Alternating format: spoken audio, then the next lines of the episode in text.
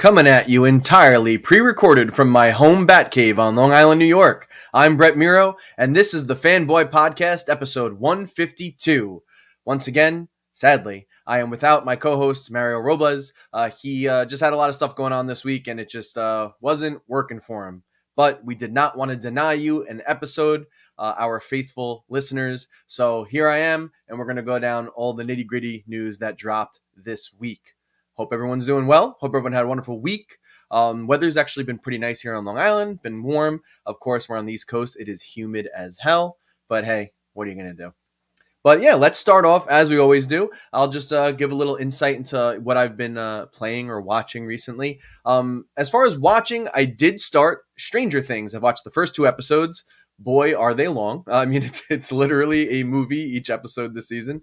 Uh, but I am really thrilled with the horror angle that they are going with everything. Uh, the the end of the first episode was quite chilling, and uh, it was really cool. So I really appreciate the uh, more gruesome, more horror. Uh, focused uh, start to this season, and from what I hear, the buzz is that you know the season, this first part of the season, because I think we'll be getting the final like I don't know two to four episodes um, in like July in a few weeks.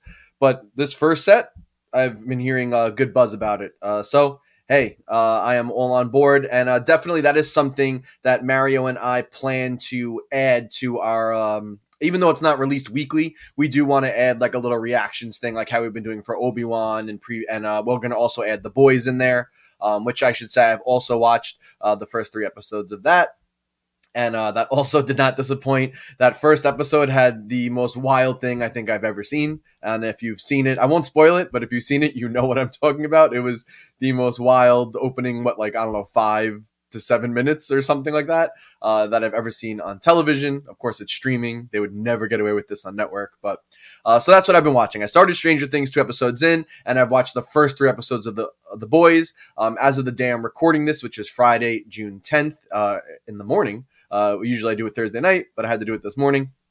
Uh, the boys next episode episode four is out and uh, i have not checked it out yet so that's something uh, i'll definitely love to uh, touch on with mario next week and hopefully he can get some stranger things in um, I should also mention uh, just ahead of time, I did not get a chance to watch this week's Superman and Lois. And just because Mario is our Superman expert here and I love discussing the show with him, I am going to also save that little reaction slash review uh, for when he returns, uh, hopefully next week. So uh, keep on the back burner. We should hopefully have some Stranger Things reactions, boys reactions, and uh, be up to date on Superman and Lois. Um, later in the episode, I will give you my Obi Wan episode four reaction, though. So you do have that to uh, look forward to, hopefully.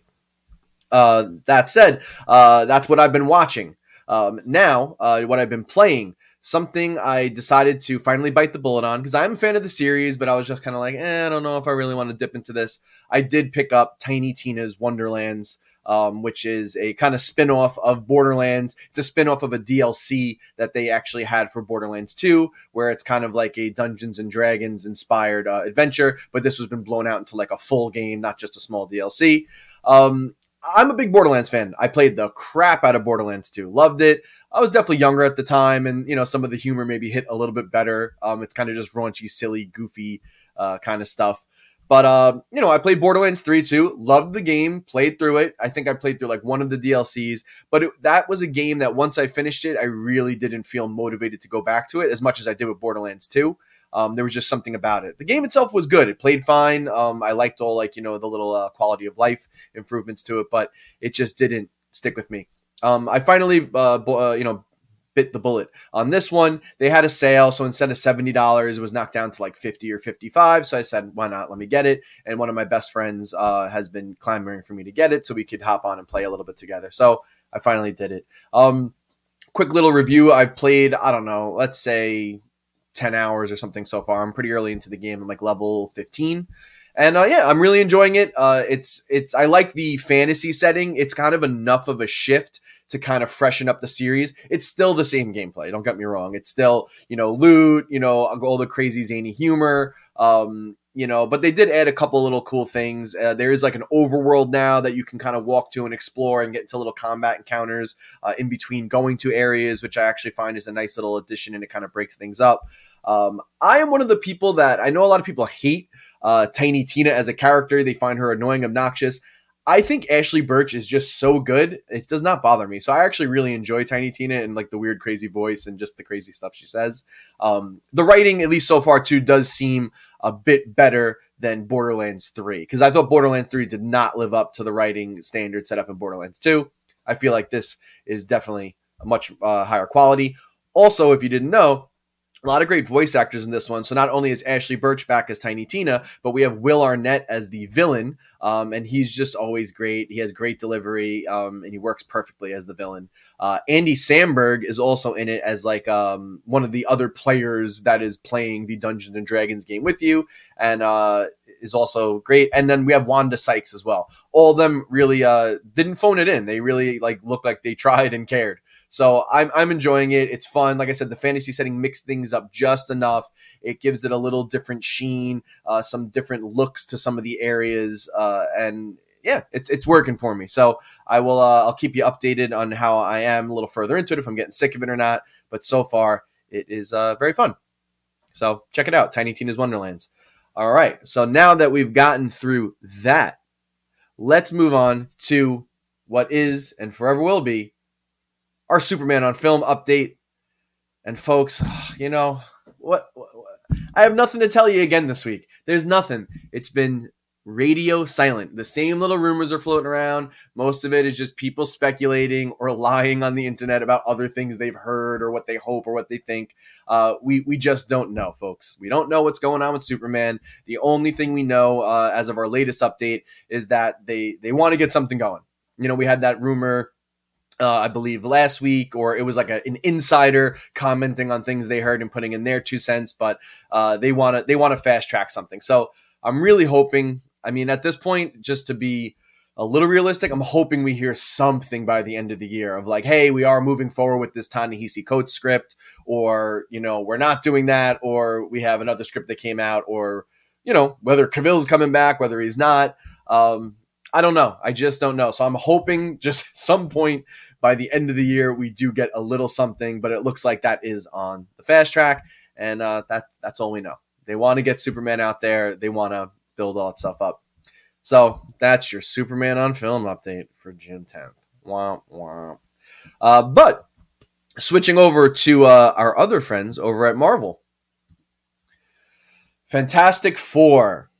So uh, this has been uh, a movie that's announced there as far as that they are going to do it. Uh, previously, Jon Watts was attached to direct, and he has since backed off because he doesn't want to burn out. He did three Spider-Man movies in a row, and we also know uh, from my report from the Star Wars Celebration stuff, which I this was two weeks ago when I did the solo podcast. He is working on a Star Wars show as well, which I imagine is just like a big undertaking. So I guess that coming with those three Spider-Man movies, now developing a Star Wars show, and then rolling right into a Fantastic Four, which you know obviously is a very important franchise and one that they just picked up from Fox and that they really have to get right. It's a very beloved you know series and and and franchise, and it's it's Marvel's you know first family, so to speak. Um, and also, uh, you know, spoilers really quick for Doctor Strange 2 if you haven't seen it yet. If you haven't been spoiled, I'm just going to give a quick little warning here. Um, you know, now coming off this, that we've seen fan cast uh, dream John Krasinski show up as a uh, you know alternate reality uh, Reed Richards in Doctor Strange 2 that's really kind of set the fire uh, going. And uh, you know we still have no casting or anything yet but you know obviously it's, it's on the mind it's important and marvel may have given us our possible look at who the reed richards is going to be. We don't know. But now that we have that background out of the way, um, the little, most recent report comes from Justin Kroll, uh, who uh, works for Deadline. He's dropped a couple of tweets. And uh, basically, I won't like read the tweets like word for word. I'll just kind of summarize it. Apparently, Marvel is eyeing some big name directors for Fantastic Four. Um, according to Justin Kroll here, um, he says he would be shocked if it's a choice made before. Well, he didn't say this. I guess it's someone he heard it from. I don't know. Anyway, they would be shocked if we heard an announcement made before Labor Day who the director is. It apparently seems that they are taking their time, uh, but they are going after some big names. There hasn't been a list of who those big names are, but you know, we could probably imagine. Um, obviously, people being that we had Krasinski show up as Reed Richards um, and his wife Emily Blunt is a great actress. I, a lot of people are trying to fan cast John Krasinski and Emily Blunt as uh, Reed Richards and the Invisible Woman.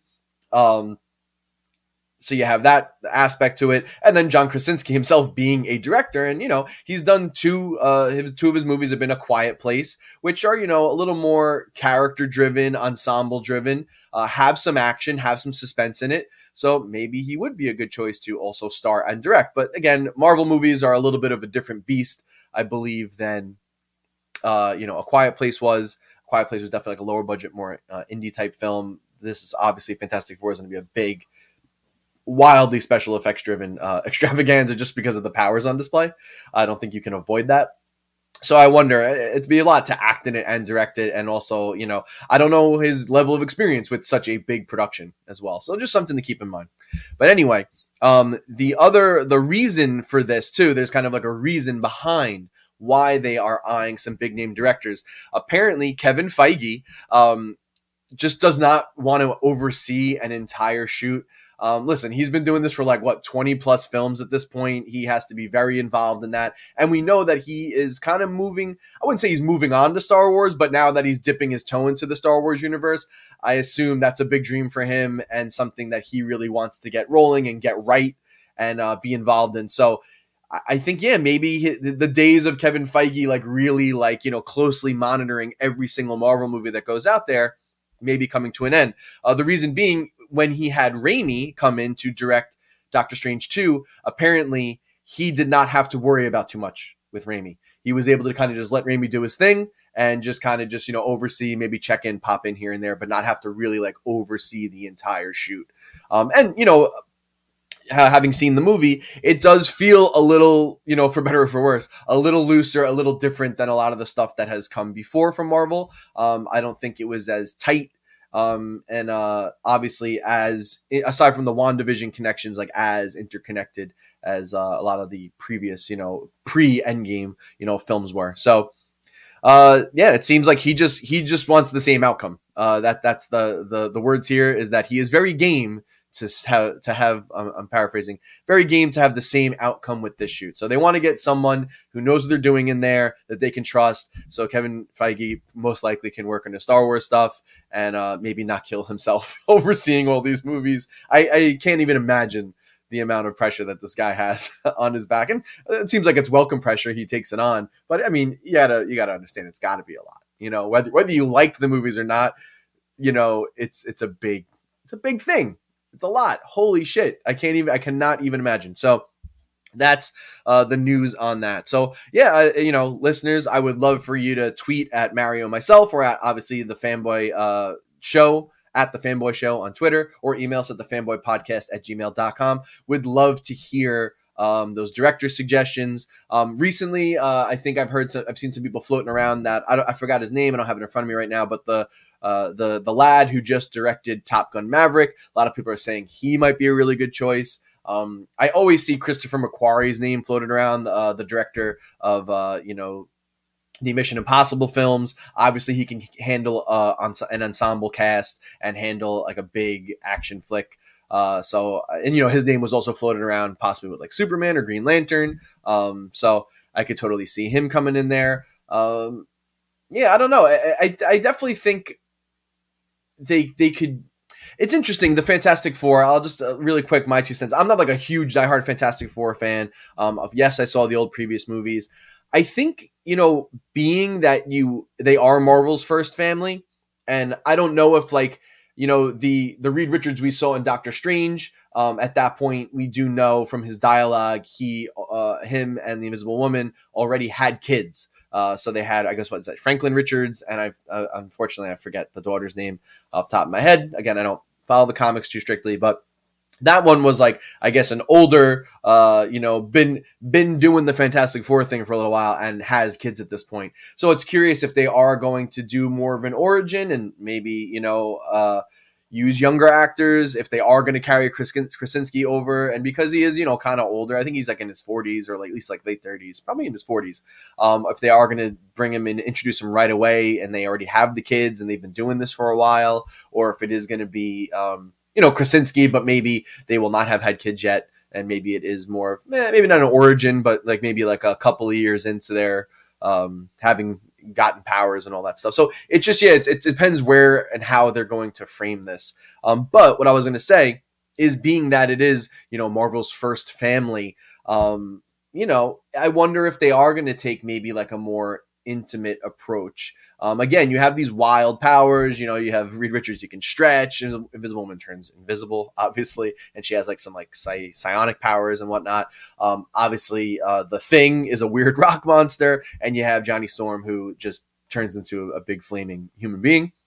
So uh, that part is very heightened but um, they could do a really more contained story that is about you know family and and uh, about family, not like the not like uh, the Fast and the Furious franchise. It's about family. Uh, but I don't know. Just you know, not you, if do you follow me, they could do something a little more interesting, a little more intimate, maybe a little more emotional, um, something that has a little more depth to it than just like look at these four people that are so close together and look at them do all their crazy powers. I don't know. That that's all I'm saying. That's all I'm saying. So I don't know, but that's the news on the street. So according to this insider, uh, uh, Justin Kroll and uh, you know whoever he's been talking to, we shouldn't expect to hear anything anytime soon. Maybe uh, you know after um, Labor Day. So we're looking, you know, September, October, November, December. Maybe we'll get some uh, some info. Maybe not. Maybe next year we'll get it. It seems like at, at the very least, this movie is not going to come out until like 2025. I'd be really shocked if we see it by like 2024. Um, hey, we'll see. Uh, now we're going to flip back to DC. I have a, I have a little thing we're going to alternate a little bit today just to try to break it up. So this, uh, I don't know if this next one really came out of nowhere, so to speak. It had been rumored, had been hinted at, but Joker is officially getting a sequel. Uh, we did get a title. It is called, and uh, forgive my French, uh, Joker Folie à Deux. Um, I'm assuming that is not a working title and is the actual title.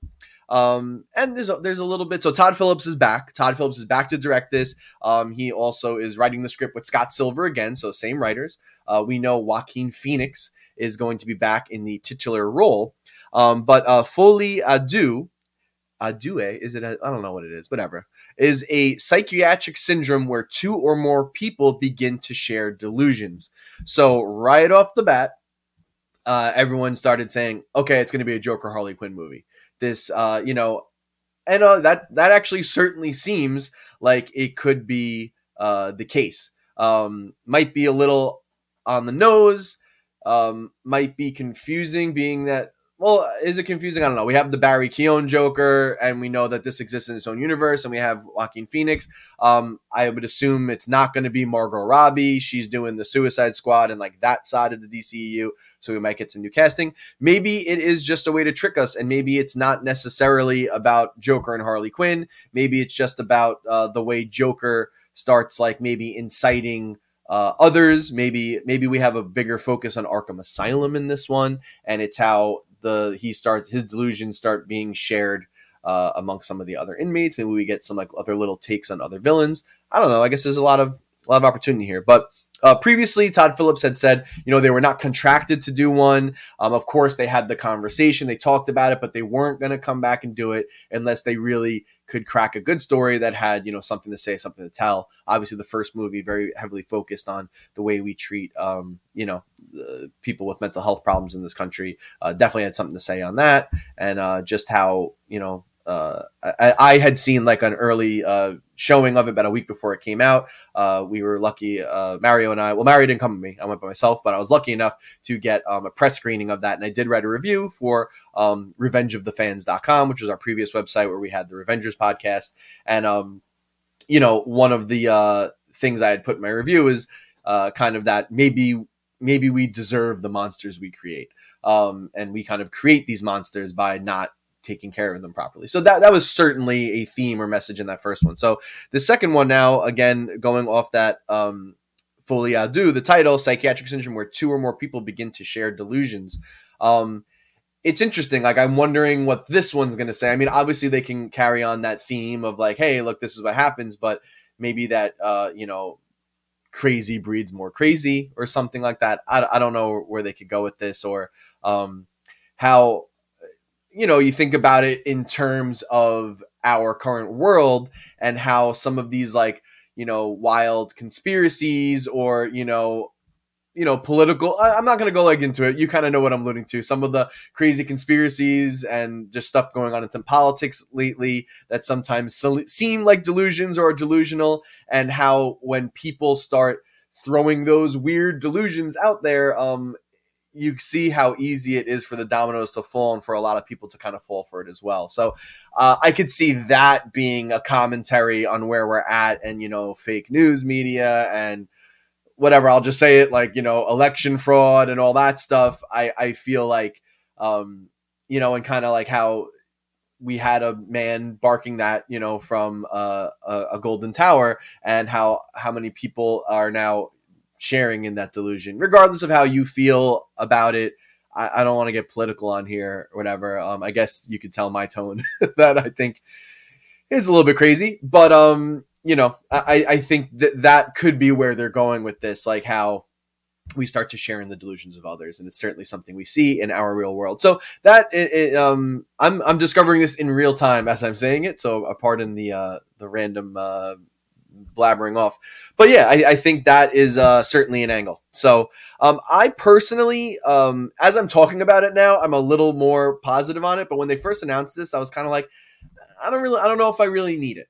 Um, and and you know, I obviously the movie made a lot of money. It was reviewed very well. Um, I think Joaquin Phoenix won an Academy Award, right? Or at least someone was not. I forgot. He won an award, or it was nominated. There, there, were definitely awards, or at least award considerations for this film. So I know there. I've definitely seen a lot of people, even people in my circle, that didn't really care for it, didn't really want it, didn't feel like it was necessary, didn't think it was as great as it was. I I really enjoyed it. I thought it was a cool film, but you know, sometimes I, I think well, we'll see. I guess time will tell. Like we're getting this sequel, so if the sequel is good and can say something else and be, you know, as good or close to as good as that first one was, um, then hey, you know, they, they did their job. But you know, if it's not, it's it's going to be a perfect example of like, hey, sometimes you don't need to always have a sequel for things. Just just leave it. Like that was a cool little detour. It was a cool little like Elseworlds, you know, dark label, DC DC black label kind of tale but um, the other angle of this too is now that I say the DC Dark Label, DC Black Label, that was like that that uh, branding that was floating around um, at the time. Uh, that they were going to have like these kind of like Elseworld, like not connected to the main uh, continuity stories. Um, this could make a case for that. Like maybe this now that we had the Joker, now that we are doing this sequel, uh, maybe that is saying like, yeah, we are going to move forward uh, with these little one-off stories, and I don't know. For me, I think that's actually kind of cool. You know, like I'm with two. You know, listen, content, content, content. There's so much fucking content, right? It's like a it's like an overload. But at the same time, like if if it's good content, if it just you know has something to say, if it's just something different to offer, and then we still get like our in continuity, you know, our Joker with our Batman and stuff like that. You know, some people say the Joker can't exist without Batman. Blah blah blah blah blah blah blah blah. Um, whatever. You know what I mean? It's they're cool little stories. Like you don't have to look at this as like, oh, now we're not going to get you know this movie or that movie. Like this is just a, a little a, a, a, side thing. Um, it's its own little thing. Uh, uh, you know, has its own identity. It's in its own little universe, and maybe just enjoy it for what it is. Maybe we could just enjoy things for what they are instead of being angry at it. Because guess what? You're still going to get your fucking Batman movie. We know we're getting a Batman sequel um, unless like you know the new owners come in and just go, no, we're not moving forward with it. But that seems kind of wild. It was, I think, successful enough, and the, the critical reception was very good. Um, and you know, and whether we get Joker as the main villain or not, whether you like Barry Keoghan's Joker from the little scene that we, you know, that we actually have, which was deleted by the way, in that one little small little scene where you barely see him and you just hear the laugh. That's actually in the film. You know, whatever. Just just try to enjoy it for what it is. It doesn't have to be your cup of tea, but these other things can exist and it's not to take away from the other thing. Right. So there you go, folks. The Joker sequel is happening. Um, I'm just trying to look through this really quick. Um, do we have like any kind of idea on timing? Well, if the script is done and Joaquin Phoenix is, is reading it, um, and uh, yeah, based on this too, on the draft and the date on there, it looks like it was finalized around late May. So if he's reading it, um, depending on his schedule, we could get filming by the end of this year or maybe early next year. So I think you're looking at like a 2024 release for this um, at the earliest, um, unless they can produce it much more quickly. Um, I imagine if it's like the first movie, uh, obviously don't really need any special effects and stuff like that. It's a little more grounded, filmed on location.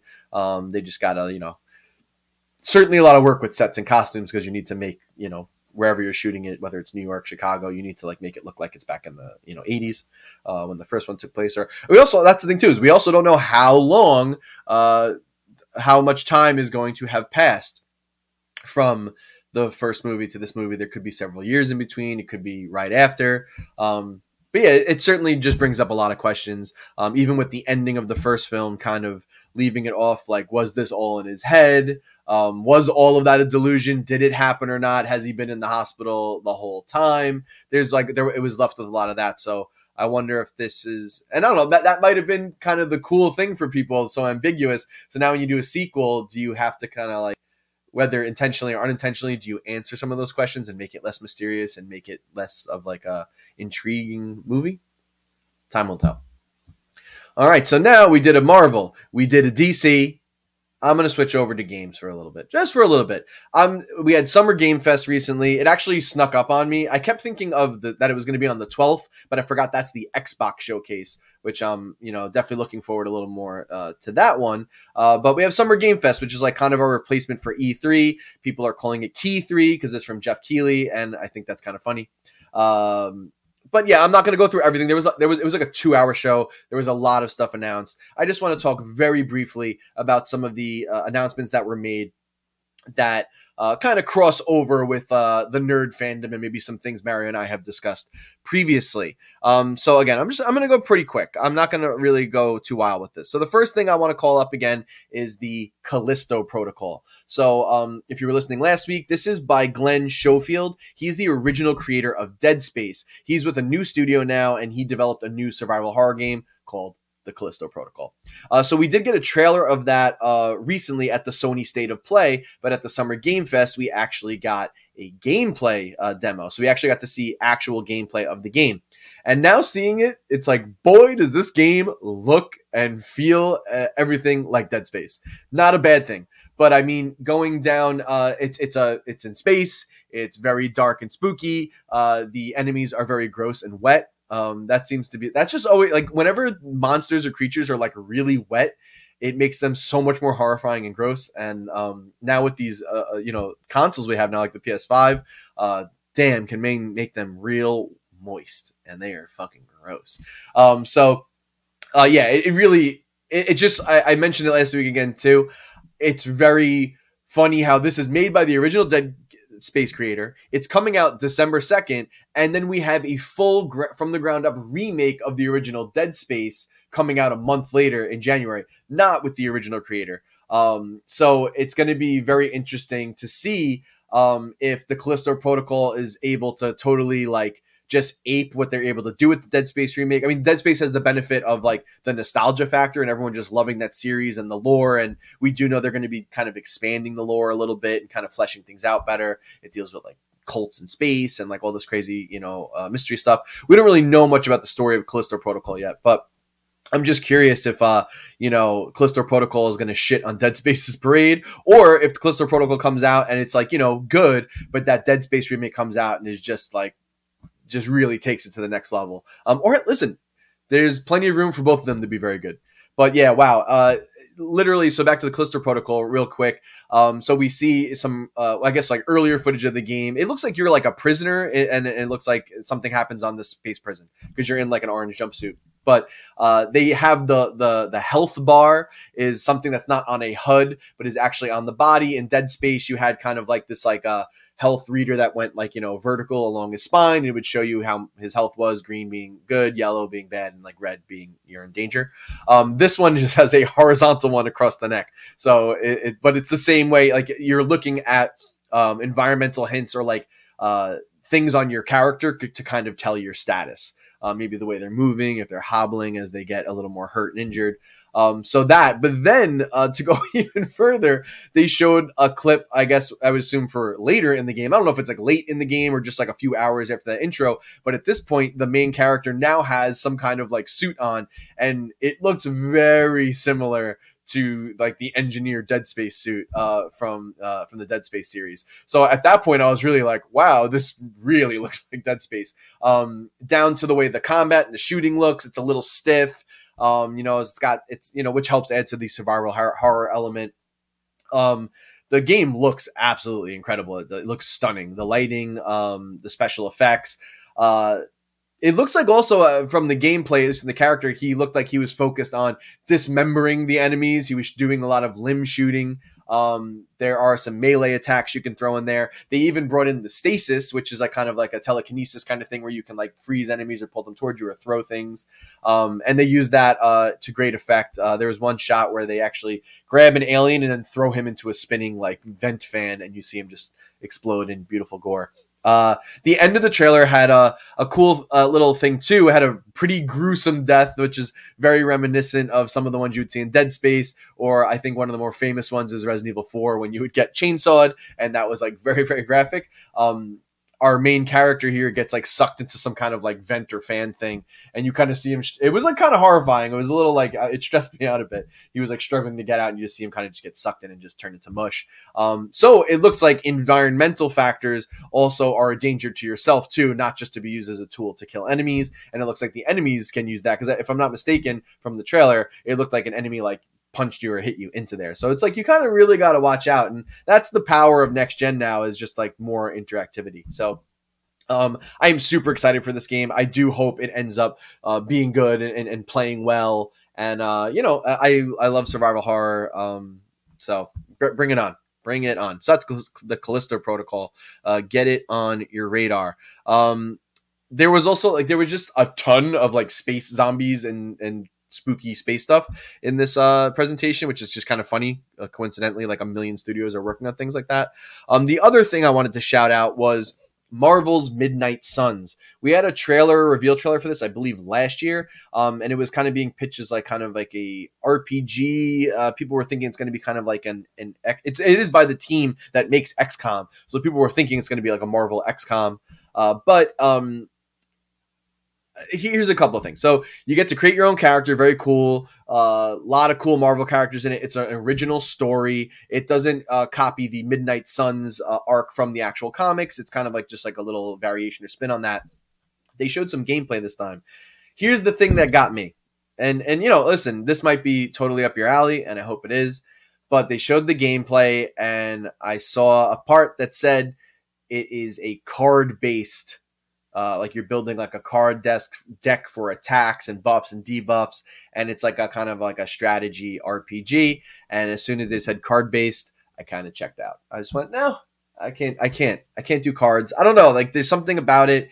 It's not, you know, I, I to be fair, I have not really given any card or deck based games a chance. So I'm also being a little bit of like, uh, you know, whatever. I suck. I'm not. I'm not actually um, I'm not actually really engaged in those games and haven't given it a fair shot. But it's just when I look at it, it's just like my eyes glaze over and it doesn't do anything for me. Um, and it, looks like it's going to be cool. Like there's there's some uh, um, like dark versions of Hulk and Venom. It looks like they get uh, possessed by the bad side.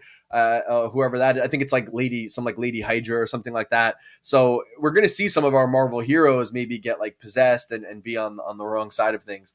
Um, so it's going to be cool. It's going to have like that, I guess, that Civil War feel where it's Marvel uh, heroes fighting heroes, villains fighting villains, and, and whatnot, like a cool mix of that. And, and like I said, it's an original story. You get to create your own character and hang out with these. And it looks like they're going to have like a lot of RPG aspects, and you there's like a hub area you can walk around in and talk to characters, and there's going to be like a pretty involved story. So maybe it will turn out to be super cool. I need to see a little bit more. I maybe need to look at reviews and, and see how it is. Like maybe maybe the reviews will come out and they'll say, hey, it's very accessible, and even if you don't like card based games, um, it's something you should check out, and then maybe I'll dive in. Um, it looks really cool, um, and and it's something different. Um, it's not just like another third person action game. We're getting a ton of those. So uh, yeah, there we go. And it's turn based. So that that that mileage may vary on that. I know uh friend of the show, Rob Marrera, my old co-host from the Play It Loudcast, does not like turn-based RPGs. So this might not be up his alley. Um now, uh, the last thing I wanted to throw out uh, was there anything else crazy? Oh no, it's not the last thing. I have two more things. So the other thing I wanted to shout out really quick was, uh, and I mentioned this before. I think Teenage Mutant Ninja Turtles: Shredder's Revenge. Um, if you haven't heard, um, this is basically a new old school style beat 'em up with the Ninja Turtles. Um, what's really awesome about this is you know obviously it's able to do some more stuff visually um, it is still 2d sprite based but it looks a little nicer because we're on modern consoles and uh, the original voice cast of the Ninja Turtles cartoon is back to do the voices for the turtles. Um, I don't know if everybody's back, but at least a couple of them are back to do it, which I think is really awesome. Um, April O'Neil is playable, and in this uh, Summer Games Fest, they just announced that Casey Jones will be a playable character. Also, Splinter is too. So, um, yeah, really, really cool. They announced a that there's going to be a six-player co-op mode, which has to be absolute insanity. Um, but it, it's it's giving me those, you know, the original NES side scroller beat 'em ups, the arcade beat 'em ups, and like Turtles in Time. It's totally got that. You can throw enemies into the screen, and uh, I am all about it. It looks like they're pouring a ton of uh, a love into this. You could tell the people. Um, it's actually Dotemu is uh, developing it. And they do like just they're really good at doing these like old school retro style games. So I'm very excited for that. And the, they announced too that it is. uh I don't have it in front of me, but I think it's coming out in like a few weeks. It's coming out in like like by the end of June or like early July. So it'll be in our hands before you know it. And also, I don't think it's out yet. Um, but uh, if you didn't see, they are doing a collection of all of the old uh, Ninja Turtles beat 'em ups, the original ones from NES, uh, the Sega Genesis Hyperstone Heist, Turtles in Time. Um, I think even like the Game Boy versions or something like that are coming on there. So and it has it looks like it has a lot of cool like just like behind the scenes like drawings and sketches and and art and all that stuff. So that uh, that's called I think it's just called Teenage Mutant Ninja Turtles Collection or it's like Cowabunga collection. I think that's what it is. So yeah, keep your eye out for that too. If you're if you're starving for some beat 'em ups or some couch co-op games, you're about to get like a million of them. And um, I'm really excited. I'm definitely going to pick this one up, and uh, hopefully, hey, maybe we can play. Uh, I could play with some listeners uh, on the show. It looks like they're going to have online, which is pretty dope. Uh, now, the last thing I wanted to shout out. This was actually announced um, not at the Summer Game Fest. Um, I think it came out in the D- Devolver Digital like uh portion of like their little like summer display thing. Uh, it's coming to PS5. It's called the Plucky Squire. Um, I will maybe try to throw a link in the YouTube uh, description. Uh, so basically, what this game looks like, it's uh, using the power of the PS5. So really, really pretty looking game, very colorful it looks it's reminding me right away of like a zelda-esque game so you know look what like you got me take my money. Um so it's like a top-down 2d kind of zelda thing but it looks like it takes place in a storybook so it's like you're almost looking at like a desk at a home in like a kid's room and there's a storybook there and the levels are on these two pages and you see like the, the division between the two pages and you're walking across them and it looks like it has little puzzles and just like some cool combat but if you actually watch the end of the trailer, there's a section where you actually pop out of the storybook and now you're in 3D and you're walking around the actual kid's room. And it just looks really friggin' cool, really inspired. There's some shots where um, it looks like you actually go on like a coffee mug. So it's like a curved coffee mug. It reminds me of like Link Between Worlds if you played that for 3DS, where you could flop between 3D and 2D and then all of a sudden you were like in a 2D like side scrolling shooter going around like the arc of the curve of like a coffee mug that was on the table. And then you were interacting with like other objects in the real life room. And I wonder if like yeah there's like parts where you switch back into the storybook and then you're back in 3D or if it's going to like just maybe the beginning you're in the storybook and then that's the big twist. Is like oh no you're not now you're outside of it. I don't know. It was just like a quick like minute and 15 second trailer. But it is on my radar. I would encourage you to check it out. The Plucky Squire. It looks very, very cool. Um, and uh, I don't know if there's a release date for it yet, but it looks awesome and it looks like it's coming to PS5. I don't see anything uh, about Xbox or not or like Switch. It probably I probably wouldn't run on Switch. Let's face it. Uh, so um, I would imagine it'll be on that. Maybe maybe we'll get it for like PC too. But that's on my radar. That's like that's probably the coolest thing I think I saw. It looks like I just love really creative stuff like that. It looks like gameplay is king, and that's always the most important thing to me. um, even more than story most of the time. So that's my quick summer game fest rundown. There again, there was a ton of stuff announced, but those are the things I thought that were most interesting to me, and that kind of crossed over with uh, our fandom. So that said, we're gonna go back to Marvel. So Deadpool, Deadpool 3. We've been talking about this one for a while. Are we getting Deadpool 3? Up oh, now Disney owns Fox. Are they going to let him make Deadpool 3? Are they going to water it down? Yada yada yada. Um, we got some quick comments from the writers. Um, I'll paraphrase here. I'm not um you know actually I will. I'm to just read what they said. They they it's pretty well written out. So, uh, we got from uh they recently told the playlist, um, which I assume is some kind of publication online. Um, Quote, it's these Disney people, and these people do things their way. And we were used to doing things our way, so there are differences, but I think the great part is that Marvel's been incredibly supportive. They're going to let Deadpool be Deadpool, you know? It's not like any particular joke maybe the one that they say, you know, that's too far. That could happen, but to this point, it's been nothing but support. It's been nothing but how can we help you? What from our universe would you like to use? How can we make your life easy? And we're going to let Deadpool be Deadpool. We're not this is not going to be the Disney-fied Deadpool. So they're awesome, and now it's up to us to come through and justify that faith. Um, they were also then asked if it was going to remain an R-rated affair, which obviously is very important to everybody. We want to keep that R rating. Um, he said, uh, Reese, uh, one of the writers said, "Oh, absolutely, they're not going to mess with the tone. I mean, I'd never say never. I guess there's an outside chance, but we've always been told it can be R-rated, and we're proceeding as if it's R. We would like it to be R. We always have, so I don't think that'll change." So obviously he's not going to like absolutely say it because who knows? Like maybe Disney could change their mind, but the good news and certainly news that I think is good is that Disney's going to let it rock. This franchise has already been established with two movies.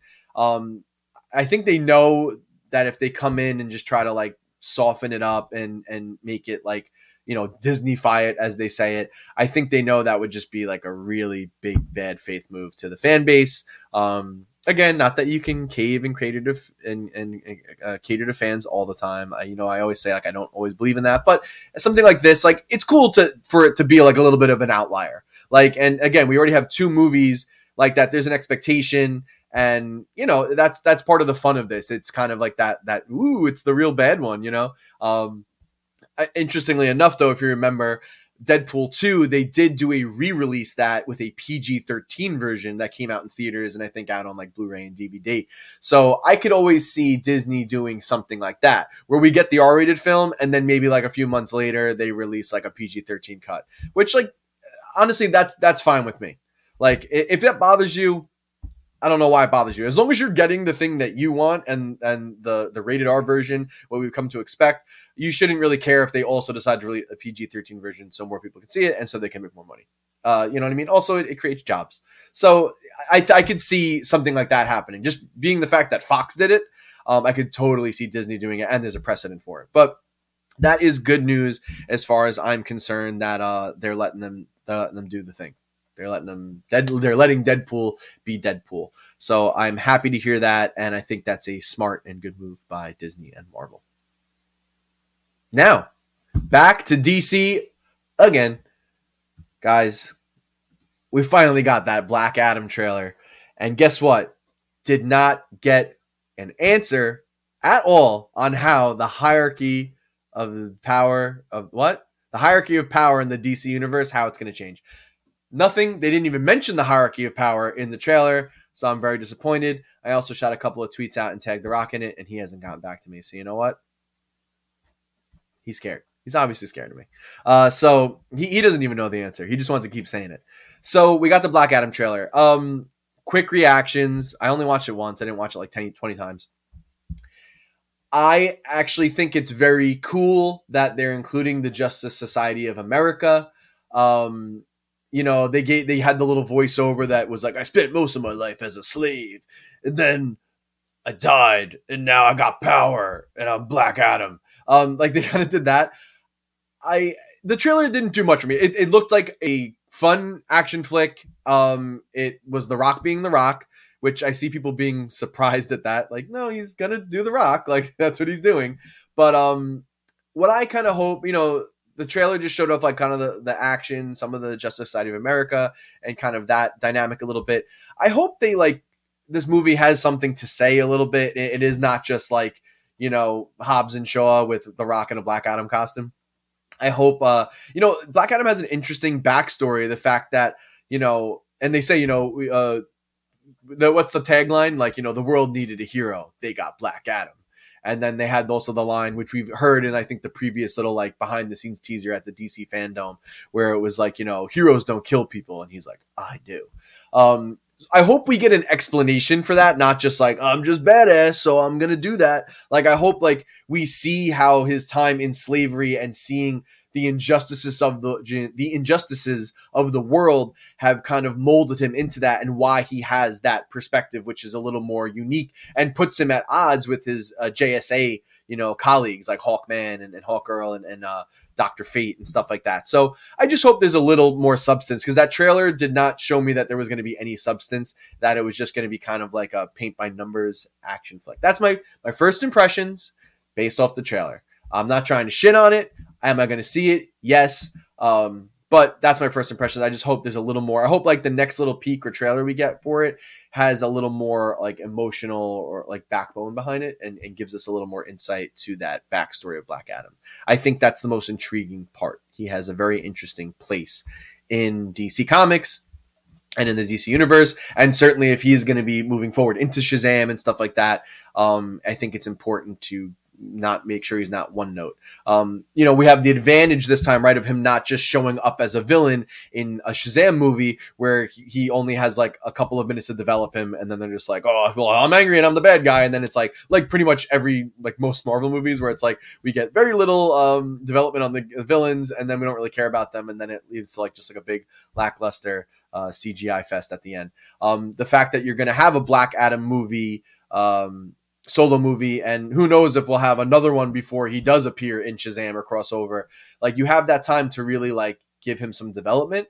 Like th- that's why Thanos worked so well was because they were able to really give him some development in Infinity in Infinity War um I think and really give him some screen time uh and also in Endgame uh, and really kind of flesh him out so I think uh, you have that going for you now with this. So really flesh him out in this movie because then it won't matter as much if we can't spend that much time with him in a Shazam sequel where they they finally butt heads, you know. But we got to have that. I got to care about this guy, and he is an anti-hero too, so that makes him interesting. Like he's he's not. I guess he's not technically supposed to be all bad. Um, but if he is pitting up against Shazam, uh, you would presume in that movie he is the de facto bad guy. So I don't know. Let's let's make it a little more gray. Let's make it a little more interesting. I, I hope they don't forget to do that. So that's my that's my initial reactions on Black Adam, and I'm sure we'll hear from uh, Mario when I when I have him. Uh, but to continue with Black Adam, little more came out. So we got some information here as well that Dwayne Johnson is uh, and I'm going to quote him. He was asked by comicbook.com. He said, I am 100% committed to not only Black Adam, but then expanding the Black Adam universe, the DC universe. Okay, so he says this is a big project. He goes on to say it was a big project. He's been developing it for a long time. It was like they started talking about this in the, the mid 2000s. Um, so you're talking about like the 2010 area. So he, he's very invested in it. And it looks like, you know, especially now we know that, you know, I mean, we've known that the Justice Society of America is appearing in this film. It looks like they might try to like just build out a little mini universe with Black Adam and maybe the JSA. And, you know, obviously we know it's going to at some point cross over with Shazam, which we could, uh, I guess, who knows anymore at this point, right? But we could assume that's a part of the main DCE universe, but that there could be like this little carved out niche of a Black Adam universe that focuses on the JSA and maybe some like other outlier characters um, in that world. And then his only crossover really will be in Shazam, um, or like you know if he does mix it up with um, the full Justice League when we get that back, or Superman. Uh, Henry Cavill's Superman. Um, there's also been some information that came out. Um, I forgot. I'm forgetting where, so I can't credit it. But uh, apparently, uh, in this movie, um, there I don't know if there's any references directly to some of the characters that are in out right now in the DC universe, but uh, there's been some mention that Black Adam is aware that there are other heroes, I guess, outside of the JSA and elsewhere in the world. So, um, you know, that way I guess they keep it open so that we could get that Superman crossover and we could get him interjected into Shazam. And so it looks like they they are plotting that, but maybe it'll be like a little looser. Maybe they won't be like name dropping, so to speak. Um, so yeah, so I don't know how you feel about that. Let us know. Like that, you know, that could be the thing. Like they they're gonna build like the main DCEU. Maybe they're gonna try to still keep this thing with the the Flash, even though I won't go into it. But yeah, more weird crap came out about Ezra Miller. So I don't know what they're doing with this. I mean, the film's gonna probably come out, but who knows what's gonna happen with him uh, after that releases next year. But uh, you know, if they are still going to do the main Justice League, uh, you know, the the Flash, Batman, uh, Superman, Wonder Woman, um, maybe getting a Green Lantern in there or something like that, um, Aquaman. If they are going to keep that main, uh, that's like one universe, and then maybe they will just split up and make this Black Adam universe, and then you know we do have like Blue Beetle coming out. Um, maybe they'll build like a little small pocket universe out of that. Maybe some stuff will mingle, but they will be separate little pocket universes um, maybe that's the way they're going to go rather than necessarily making it one huge universe where everything has to be connected. They could just keep things loose, but then keep things more connected within their little bubble. I don't know. Who knows? I mean, this could also just be a thing exclusive to Black Adam. I mean, I would assume here they made this deal with The Rock, um, and he has a production company. He, he's like what, like the highest paid actor in Hollywood. He has a lot of cachet. I think he's got a little a little pull. I think he can strong arm people. So maybe he just convinced DC to be like, listen, I'll do this thing and I'll be involved in it. And he's like, I'm definitely going to bring you guys money because people love seeing my movies and they love seeing me. And but you got to let me just build my own little universe out. And maybe they were just like, all right, fine, you know, let, we'll let you do that. Maybe it's not going to happen for everything. Maybe it's just a thing that they're doing for The Rock who knows um so you know and listen i guess that's also going to depend too we'll see how this movie hits um like i said that first trailer was fun. It had the things I expect. He looked like a badass. He was the Rock, but I, I'm really hoping we see something with a little more depth next time. This just seemed like the big uh, greatest hits action trailer uh, for me, you know. But hey, I don't know. I, I some people seem pumped by it, so hey, teach their own.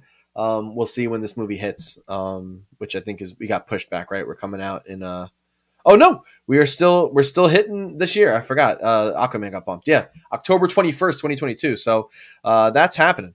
That is happening this year. We'll we'll know soon enough.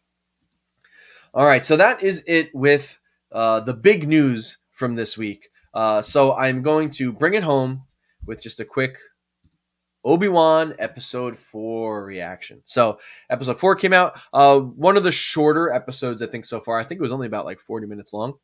Um, so this whole episode was entirely about uh, rescuing um, little Princess Leia from uh, the Fortress Inquisitoris, which that name is really something. I don't know. It's funny. I guess they mentioned it. Like I forgot that it did appear in Fallen Order in the Jedi Fallen Order, the video game, and I forgot if they called it that in the game or not. Um, but uh, when they said it in this episode, it was a little funny to me but it's Star Wars, so I mean, like everything's fucking weird and funny. So uh, yeah, so we got this episode. So we got a little bit of Obi Wan uh, recovering in a bacta tank, and then we decided uh, he said, "Hey, we got to rescue this girl." So uh, we met some more rebels, and they found a way to get onto um, you know the Fortress Inquisitoris, uh, which is on that like water moon. Um, outside of uh, Mustafar, one of the moons that circles Mustafar, which is where Vader's base is. So he keeps his he keeps his Inquisitors close. Um, we got to see Purge Troopers, which actually are characters that were introduced in Jedi Fallen Order. They're like uh, black, uh, gar- uh, black armored stormtroopers, and they have a little bit like a fancier kind of looking armor and little like frills on it. And uh, they're the they're the ones that are like the elite ones that like hang out in the Fortress uh, Inquisitors. the Fortress Inquisitors. I really can't with that. It, it's the more I say it, it sounds even stupider. But uh why they just call it the Fortress of the Inquisitors? Just like just call it that. That's fine. That's fine. We don't need Fortress Inquisitoris. Like like it's fucking Latin. Like it's not. Um, and does Latin even exist in the Star Wars universe? Think about it. Think about it. Um, so yeah, so we got this. So we got like a fun, we got a fun episode. It was a fun little heist movie. Um, you know, part of me, uh, you know, we had Obi Wan uh, infiltrating the base um, through underwater, which was cool. Um, we got to see him start to kind of like he's starting to like reconnect with the Force a little bit. He still is like you know he Obi Wan was never like a really flashy swordsman. Um, obviously, especially not in the Alec Guinness version, but even compared to like Anakin and uh, some of the crazy stuff we saw Yoda doing in the prequels, he uh, was always uh, never a very flashy. He was kind of a slower, more calculated like lightsaber saber wielder. Um, so uh, you know you could look at that as like oh he's still kind of like getting working out the kinks, but also like he was never like the like flip and spinning around a million times and like do all these fancy things. So he did that, but you know he still looks he still looks a little rusty. We'll say that. Um, he was very surprised when he got to use his Jedi mind trick and it worked. He was like, "Oh shit, good, okay, I can do that." He was able to get those stormtroopers to like think the sound came from somewhere else and go search a different area so he can move down the hallway. Um, so yeah, so we had a nice little um, uh, infiltration kind of like heist episode with Obi-Wan trying to get Princess Leia out. Um, you know, one of the things I'll mention, I thought about this during the episode, but then also came to another realization. Um, first off, my the realization was I was like, wow, the Empire is just fucking really has really bad security. I mean, and I was thinking, I'm like, are they really like that stupid? Like, how did he get in? How did he get past the, all the, all of these check, you know, check uh checks, like you know, security checks. Um, the uh, I keep forgetting her name, but the female that that, that is like a double double agent uh, officer for the Empire and like uh, Jedi um, uh, helper or, or, rebel rebel uh, uh whatever rebel. Uh, she like you know I, I feel like the, how many times have they used that trick over like like oh i um they're they're suspicious of me. Let me just try and shame the other the other uh, empire officer. And if i shame him enough and throw rank around they'll just back off. They do that all the time. And i'm just like wow it just seems really easy to like break into like all of these uh empire facilities and or like and or blow them up. So I was kind of thinking it was like a thing that was isolated to this episode. So I was kind of like, really, like that's very convenient. But then, but then I like I like I just said, I thought about it and I was like, They've never been good at security though. They've never been from the get-go. In the new movies, in the prequels, in the original films, the Empire seems really unorganized, has very bad security, and almost like really fucking naive. So so I, I was gonna kind of like fault the episode. I was like, that's just it's just way too convenient, and it seemed like a very easy heist. But at the same time, when has the Empire ever been good at keeping people out? Um, we got a little more development this week on Reva. A little more. We spent a little more time with her. I don't know if I want to call it development, so to speak. We didn't learn like much more about her past, but we did get a little more time with her. I I am fine with this character. Um, I know people are saying like that, uh, and Mario kind of like thinks she. F- I think it was more that like he just thought that she seemed out of place because she was just like a regular human with these weird aliens. Um, a lot of other people are just saying that like she's poorly developed and they don't like her character. I mean, I'm cool with this character. She's she's like an overly ambitious, maybe sometimes naive, blinded by her, her um, you know, uh, uh, pursuit of power uh, kind of character. And like, I'm okay with that, just being like this brash, young, um, you know, insecure, obviously, uh, you know, member of the Inquisitors. And like, obviously, she has a lot of ambition, but sometimes that it's kind of blinding her and like leaving her making stupid decisions. And yet she almost got she almost gets killed by Vader in this one. Like Vader was just like, I told you it was gonna happen. Yo, I told you it was gonna happen if you fucked up. And he like choked her out bad. Um, but that was a cool little little reveal at the end that she threw a tracker. And at first I was kind of like, I was like, oh, you throw oh, how convenient, you got a tracker on one of the ships. But then to find out in that last shot that she had threw the tracker on Princess Leia's little droid. I was like, oh, you know what? I didn't even think of that, and it makes so much sense because she had it in her hand. And I actually thought that was like a nice, that was actually like a cool little touch. So she's a little smarter than you think. She's crafty, but she's definitely like she makes me like that's that's fine with me to have that character. She doesn't need to be like like a friggin' like perfect death machine. Like the fact that she's a little flawed, and you know, listen, so was Anakin.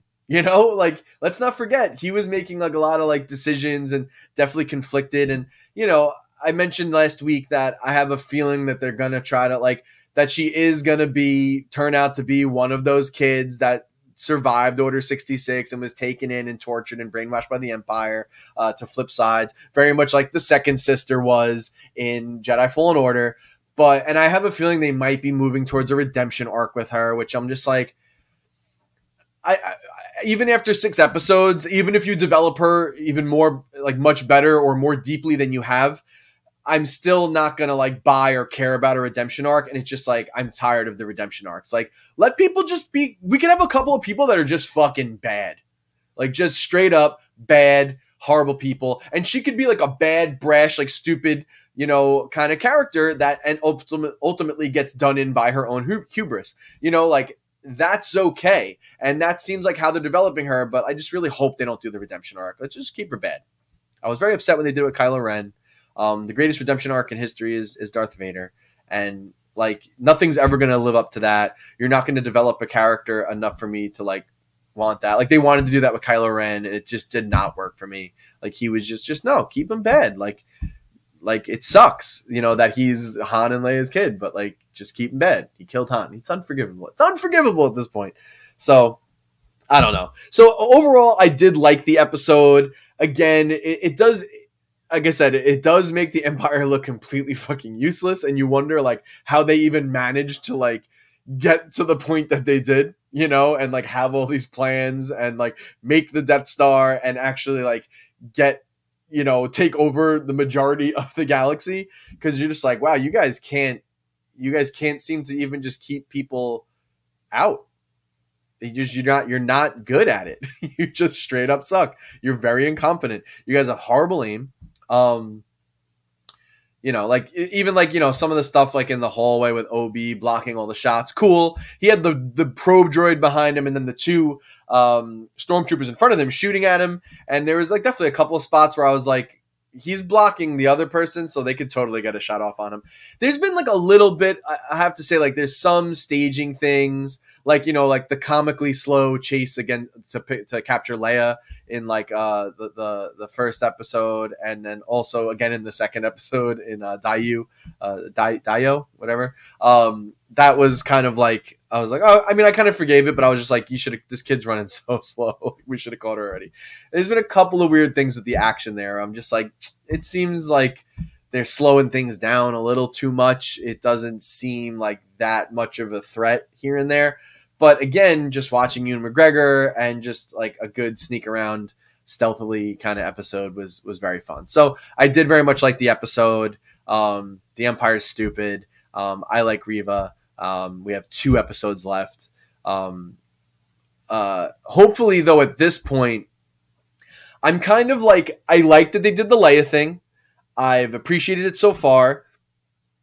Uh, they they rescued her back now, and I'm kind of hoping that they're done with that now, and like the only thing is now that it's like Leia's droid, when they do drop her back off, like they're going to be tracking back to Leia. So I have a feeling like she's still going to be involved in the next two episodes.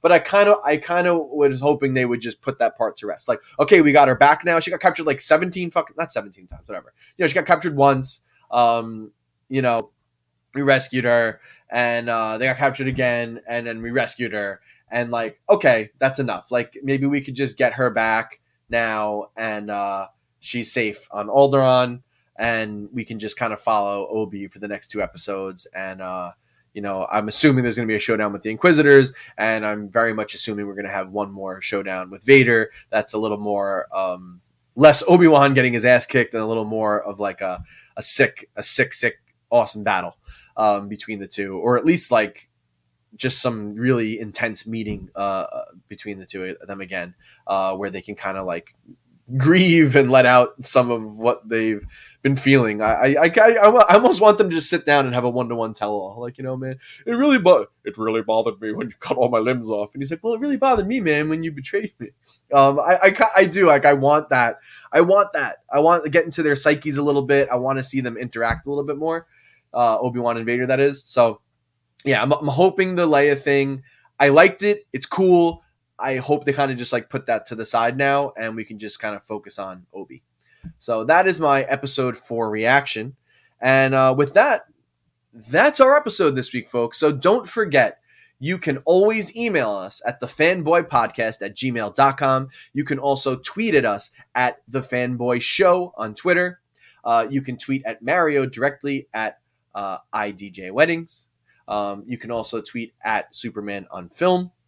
You can also tweet me at Super Brettcon. So, however you want to get in touch with us, you want to talk to us individually. Uh, if you want to uh, comment on the YouTube video, I do uh, take time to uh, read the comments on YouTube.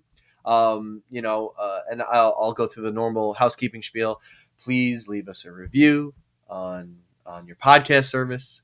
Please comment on YouTube. Leave little comments. Uh, I do appreciate that. Please subscribe. Please share the show. It helps. We want to get in that algorithm, that old algorithm, and we'd love to get in front of more and more people. Um, I have been seeing our subscribers have been going up on YouTube, which is really awesome, and I think our, our listenership has been growing uh, quite a bit since we kind of relaunched the show. So I'm I'm really excited about that, and I'm excited you guys are on this journey with us. I hope the show is informative. I hope it feels like you know i know every show says this but i hope it is it, it, feels like you get to spend like an hour to an hour and a half with us every week and it gets to feel like you're just kind of sitting around geeking out with your friends um, on some of the stuff that you love.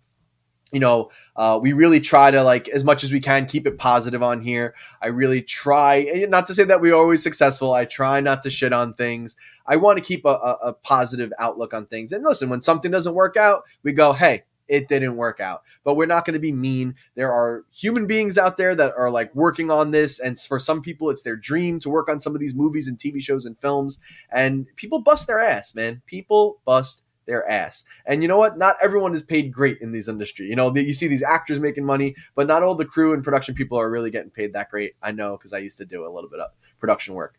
Um, so you know, I, I don't like to like just shit on things because th- there's someone put a lot of hard work into that. And you know, listen, we just need to make we need to make the fandom better. Um, you know, uh, one of the things you know we have the fanboy podcast, like the name of the show, and you know sometimes fanboy can have like a derogatory term uh, term to it. I've even talked about that with Mario um, when we first started talking about it.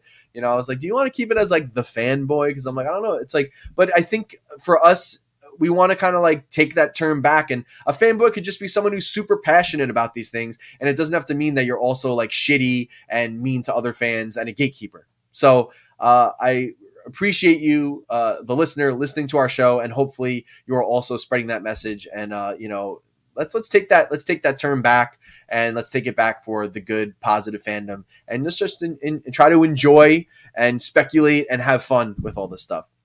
So uh, with that said, that is uh yeah, that's the close of episode 152. Thanks so much for listening. Uh and yeah, uh what's that thing we always say? Uh that's right. Life is chaos. Be kind and stay fanboy.